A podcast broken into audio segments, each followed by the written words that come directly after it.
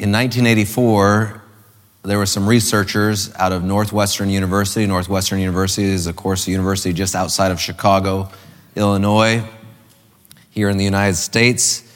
And they pulled together a group of individuals to study, to do research on.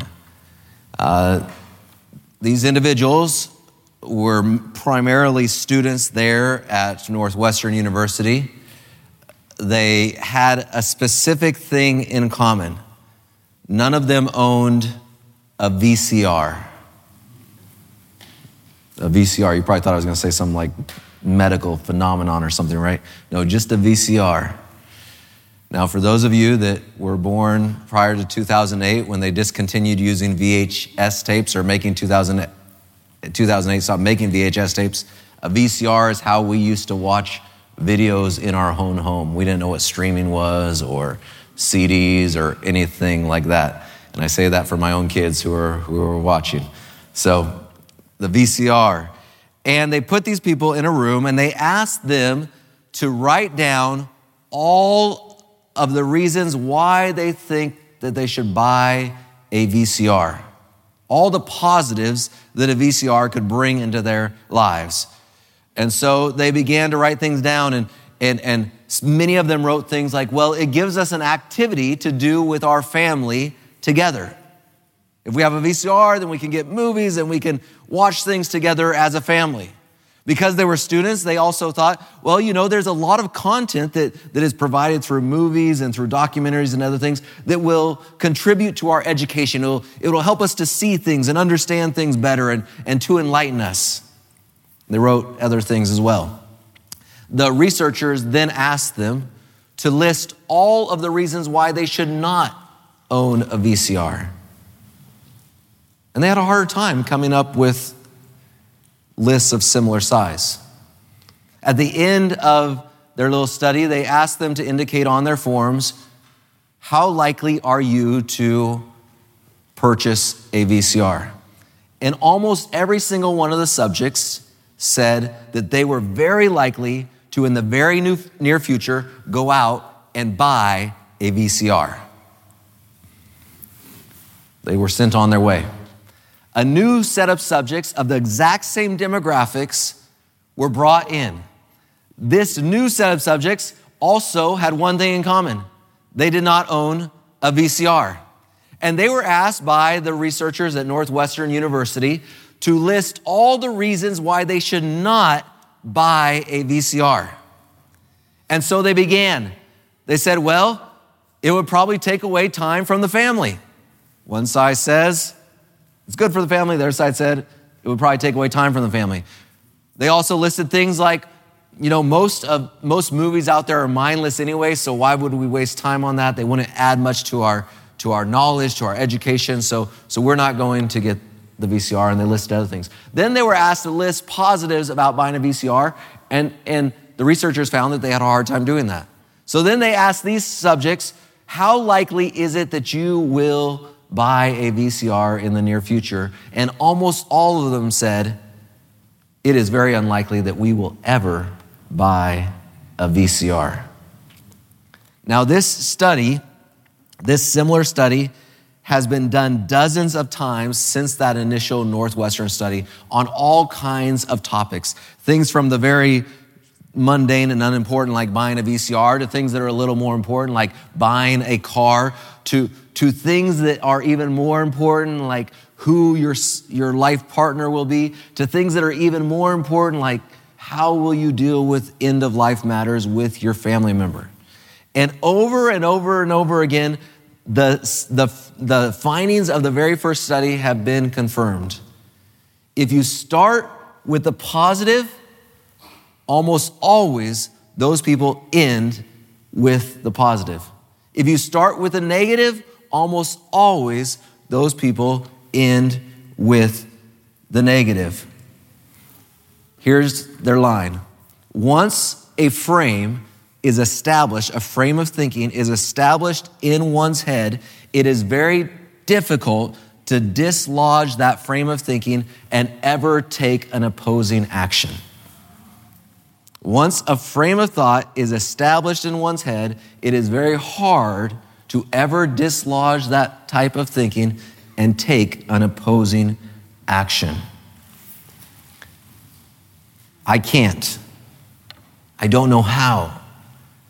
I haven't been trained. I don't know enough. I don't have that spiritual gifts are praise, phrases that are probably familiar to some of you because they are familiar to me. And they're phrases that I hear when we encourage people to get involved in some way in serving the Lord, specifically in witnessing or sharing God's message with others. In fact, they might be familiar to you not just because you've said them, but because you've heard them. You have that pang of conviction that you should say something to that friend, but, but, but you think in your mind, I can't I don't know how. I don't know what to say. I haven't been trained. That's not my spiritual gift. And once that frame of thinking is established in your brain, it is very hard to dislodge. It is very hard to dislodge. In fact, it takes intentional effort. It takes someone else coming in and giving you a new frame of thinking. And so today I want us to establish a new frame of thinking. A new frame of thinking. Because if we don't establish a new frame of thinking, you will very likely not only never buy a VCR, duh, but you also, if you start with, I can't, I don't know how, I need more training, that's not my spiritual gift, you will likely never take advantage of the opportunities that God gives you to witness for Him. So here is the new frame of thinking that I want us to embed in our minds today. I can and I'm willing because I know all it takes is for me to be any place at any time, willing to use any means, and God can do something through me.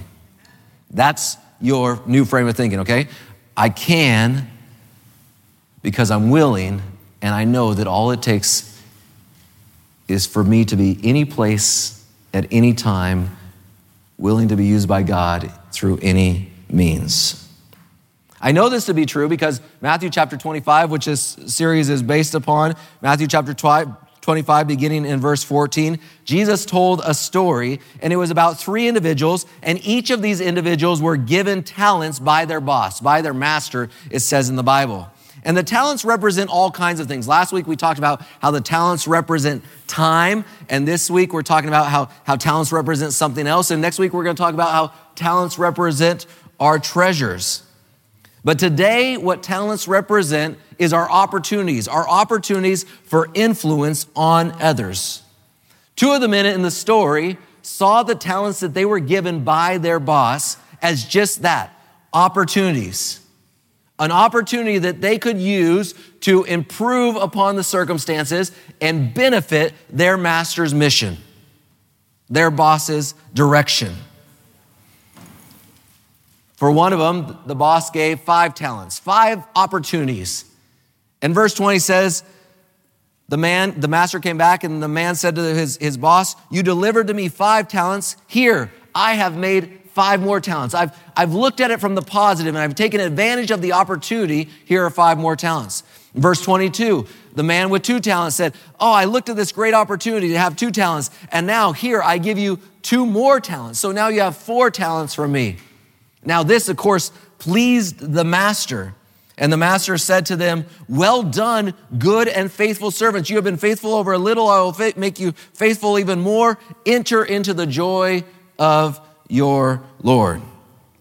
But the third individual, the Bible shows us that the third individual immediately looked at the situation and looked at it from the perspective of, I can't, I don't know how, this isn't my gift, I don't know enough.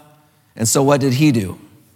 The Bible tells us that in verse 24, that this man said, Listen, master, I knew that you were a hard man reaping where you do not sow and gathering where you have not scattered seed.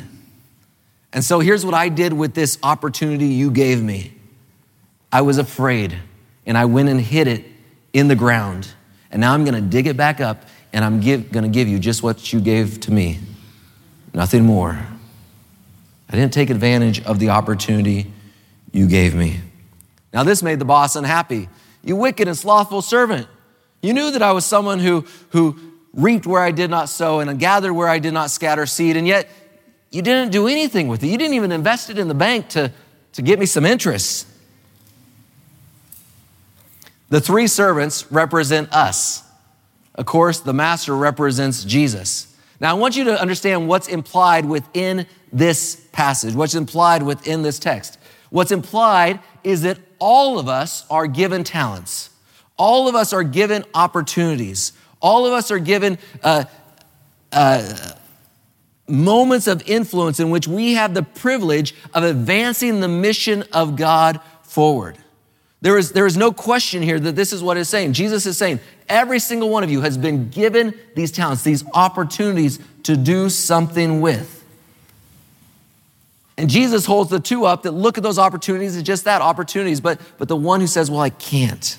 I'm, I don't know how. I need more training. I don't have that spiritual gift. They don't advance the mission of Jesus forward.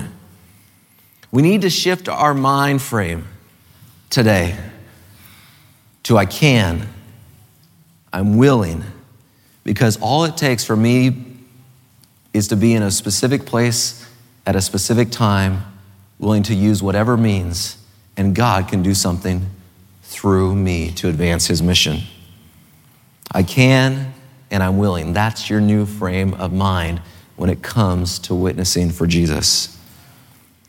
Now, I want to give us two Bible examples and then I'm going to turn over to my friend Anthony Kent, and he is going to share with you a modern day example. Well, not so modern, but kind of modern day example. How that example has impressed upon his life. And then he's going to give us the opportunity to practice this new frame of mind thinking. I can, I'm willing, because all God needs is for me to be any place at any time through any means, and he can do something. Turn with me to a very old story in the Bible found in 2 Kings chapter 5. 2 Kings chapter 5. If you grew up in a church setting, this will be a familiar story to you. 2 Kings chapter 5, beginning in verse 1. Now Naaman was commander of the army of the king of Aram. He was a great man in the sight of his master and highly regarded because through him the Lord had given victory to Aram. He was a valiant soldier, but he had leprosy. But he had leprosy.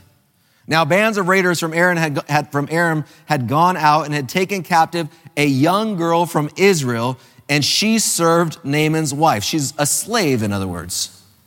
She said to her mistress, If only my master would see the prophet who is in Samaria, he would cure him of this leprosy.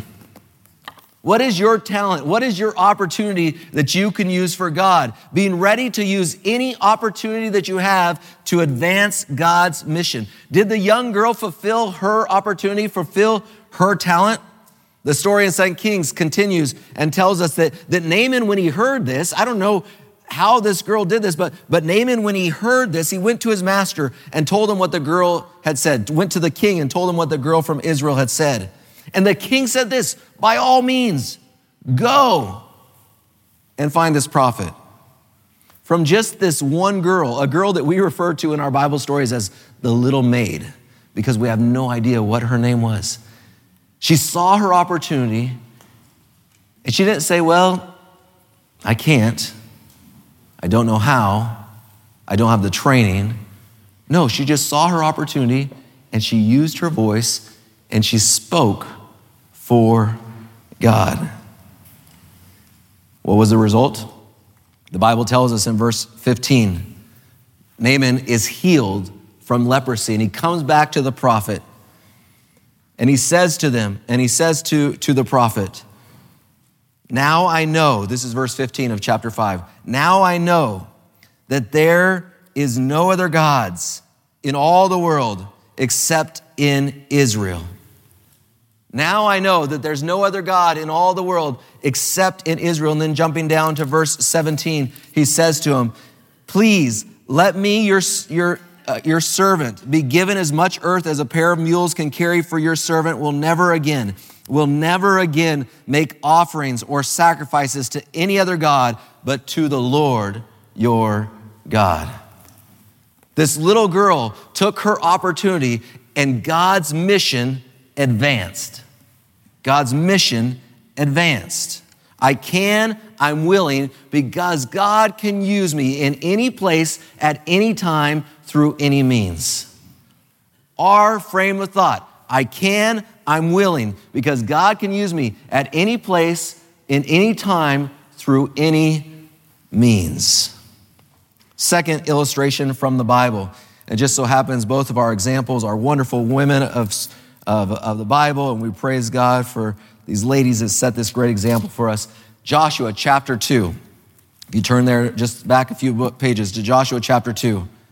Then Joshua, son of Nun, secretly sent two spies from Shittim. Go look over the land, he said, especially Jericho. This is when the Israelites, Moses has died. Joshua is now the leader of the Israelites. They're just outside of the promised land that God had, had promised to give them, but then they had, had went astray and they'd been wandering in the wilderness for 40 years. And now they're just outside of that promised land. And Joshua is sending these spies into the land. And he says, I especially want you to look at Jericho. So they went and they entered the house of a prostitute named Rahab and stayed there. The king of Jericho was told, Look, some of the Israelites have come here tonight to spy out the land. So the king of Jericho sent this message to Rahab Bring out the men who came to you and entered your house, because they have come to spy out the whole land. But the Bible tells us that Rahab didn't turn them over to the king. Instead, she hid the men. She had an opportunity. And here's why she hid the men. Because she says to them in the Bible, she said, We have heard about what your God did in delivering the children of Israel out of Egypt. We have heard about how your God separated the Red Sea. We have heard about how your God has, has brought food from heaven for you for all these 40 years. We have heard. And she says, and you know what? No one else in this place may believe, but I've heard and I believe that your God is bigger than the gods that are in my city. And so she takes her opportunity. She sees her opportunity and she takes it. Verse 15. So she let them down by a rope through the window, for the house she lived in was part of the city wall. She was, she said to them, Go to the hill so the pursuers will not find you. Hide yourselves there three days until they return, and then go on your way. And now the men said to her, The oath you made us swear will, will not be binding on us, because she said to them, Hey, look, I'm going to help you, but when you come back, save me and my family. Unless when we enter the land you have tied this scarlet cord in the window through which you let us down, and unless you have brought your father and mother, your brothers, and all your family into your house, if any of them go outside your house into the street, their blood will be on their own hands, heads. We will not be responsible. Agreed, she replied. Let it be as you say. So she sent them away. This is verse 21. They departed, and she tied a scarlet cord in the window. Now, I'm just guessing, but I would guess that Rahab, a prostitute, didn't know what she could or could not do. She probably didn't have very much training about how to be an effective witness or advancer of God's mission. I'm just guessing that that was not part of her training in prostitution. But she realized that these men were from God, that they were bigger than the gods of her own people, and she did the one thing she could. She protected them and she tied a rope outside of her window. And when Jericho fell, Joshua fit the battle of Jericho, right? When Jericho fell and all the walls came a tumbling down, one piece of wall stood. One piece of wall stood. And Joshua chapter 6 and verse 25 says, But Rahab, and they emphasize it again. If you say, Well, why are you emphasizing the prostitute? It's because the Bible does. Rahab, the prostitute, and her father's household, and all who belonged to her, Joshua, were saved. Uh, Joshua saved them alive. And she has lived in Israel to this day because she hid the messengers whom Joshua sent to spy out Jericho. And Hebrews chapter 11 and verse 31 by faith, prostitute the Rahab, because she welcomed the spies, was not killed with those who were disobedient. Rahab saw her opportunity and she says, I can and I'm willing because I see that your God can do anything at any time through any means. And I will take my opportunity. And God's mission advanced. By the way, sometime read about Jesus' family line. There was a Rahab, a prostitute in that family line. Your talent is simply this the opportunities that God gives you to advance His mission. And your frame of mind needs to be I can, I'm willing, because I believe that God can do anything in any place at any time through any means. I can, I'm willing. I can, I'm willing. And today we want you to get, we want to give you an, op, an opportunity to practice this new frame of mind through a very, very easy act. And Anthony Kent is going to come up here. And Anthony, if you'll come up now at this time to share a testimony. He's going to tell you a testimony from his family's history. He's going to tell you how this testimony has impacted his life and what he's doing about it. And then he's going to invite you to say, I can, I'm willing, because God can do anything through anyone at any time, in any place, and through any means. Thanks, Anthony. In 1846, a man was born in Scotland, and it was that man who changed my eternal destiny. He was the one who gave my great great grandfather the scarlet cord. My grandfather, great great grandfather, my grandfather's grandfather, his name was Tom. What else would you expect a great great grandfather to be called? His wife was Mary, and they lived in a place which was five days' journey from Sydney in the middle of nowhere in New South Wales, Australia. This was an era that predated motor cars, and there on that farm, they grew wheat and sheep. They were blessed with 11 or 12 kids. That's how it was in those days, wasn't it? And Mary, with those children, she was in her mid 40s. She contracted pneumonia. And again, these are the days before antibiotics and treatment. And she got very sick with this. She was lying on her bed, and Tom was there, and she said to Tom, Tom, I'm going to die.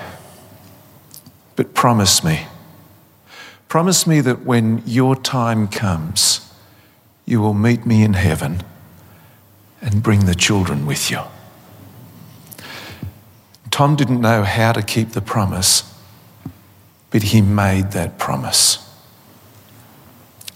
Mary died. And then Tom was caring for all those kids. The youngest one was still a baby. And on one particular day, he was ploughing, and a guy on a bicycle in the middle of nowhere rode his bike up to him and talked to him. Who was this guy? This was Philip Reekie, who had been born in 1846 in Scotland. Philip Reekie was a happily married man in Scotland. His occupation was an engraver, you know, engrave, engraving on metal. He was happily married with four children, and his wife died. He remarried again, but his second marriage was a disaster. They divorced, and so Philip Reekie, with his four children, looking for a new life, emigrated from Scotland to Australia. He arrived in Melbourne, and somebody gave him a book called Thoughts on Daniel and Revelation by Uriah Smith. And that changed him.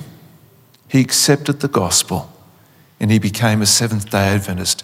And he loved the message so much that he wanted to engrave that message on people's hearts. And so he left his trade and he became a literature evangelist. Pre motor cars. And so instead of getting a horse, which is what many of them did, a horse needed feeding, he got a bicycle. Could you imagine what a bicycle was like in the 1800s? And he rode that bicycle for thousands of miles through outback Australia. And he rode to my great great grandfather's farm. And these two older men met total strangers. And Philip Reekie sold Tom Kent The Great Controversy. My great great grandfather read this book and it changed his life. There were many things in here that he struggled with. He checked it all out. There was one, and I'm embarrassed to say this, there was one particular night that he didn't like what he read, and the book went across the room, if you know what I mean.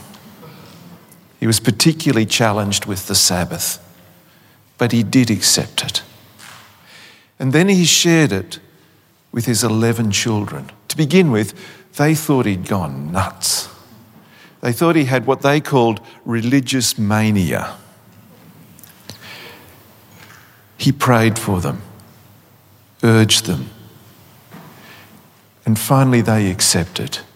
And then he shared the book with five other neighbouring families, had Bible studies with them, and they accepted it. And from that one visit of Philip Reekie to my great great grandfather, today, at an absolute minimum, there have been baptized 20,000 followers of Jesus, Seventh day Adventists. At least 20,000. You see, many descendants became pastors. In, in one generation alone, in, in my grandfather's family, five sons, five sons became pastors. Evangelism flows through the blood, a scarlet cord to be passed on. You know, in honour of Philip Reekie, there's a group of us myself, Dr. Torben Bergland from the General Conference Health Ministries Department, and four other pastors. We're going to be riding our bikes. We're going to ride our bikes from Washington, D.C. to St. Louis. 1,200 miles.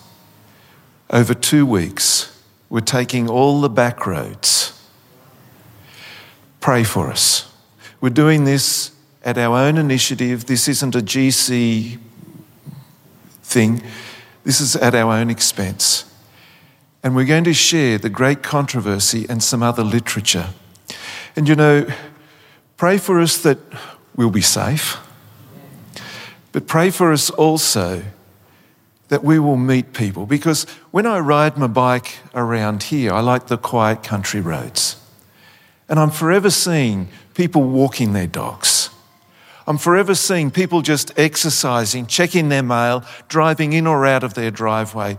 And I'm thinking to myself, what if I could be like Philip Reekie and just share something with them? So we're taking a quantity of great controversies with us to share. And I'm so thrilled. This, this is a lovely book. It really is. This is the whole great controversy here. It's not an intimidating size. You can see how, how slim it is. And this issue that we have here, it's the complete issue. It's on nice white paper. The, the font is a nice size. I normally wear glasses to read, but I can read this without my glasses. And at the start of each chapter, there is what's called a, let me just find it here. There's a QR code. Now, if you use your mobile phone and just zap this little emblem here, this QR code, your mobile phone will read the chapter for you. It'll read it for you in English or in Spanish. And so, if you want to take one, there's enough here for each person to take one to share with a friend or even a stranger. And I've got to tell you, folks, I'm no extrovert, I'm an introvert. I'm actually shaking inside now. I've been a pastor for 35 years, and every night before I preach, I have a troubled sleep because I've got to stand up in front of people. It's not an easy thing for me to be able to share, but this I know. If you're afraid of losing a friend by sharing the gospel with them, think about this. The best friend you will ever have is the person that you pass on the scarlet cord to the gospel. You will have a friend for eternity. Eternity. There's nothing more important than eternity, nothing more significant. And it's as simple as giving them the scarlet cord. That which saved Rahab, that which the little maid gave to some official.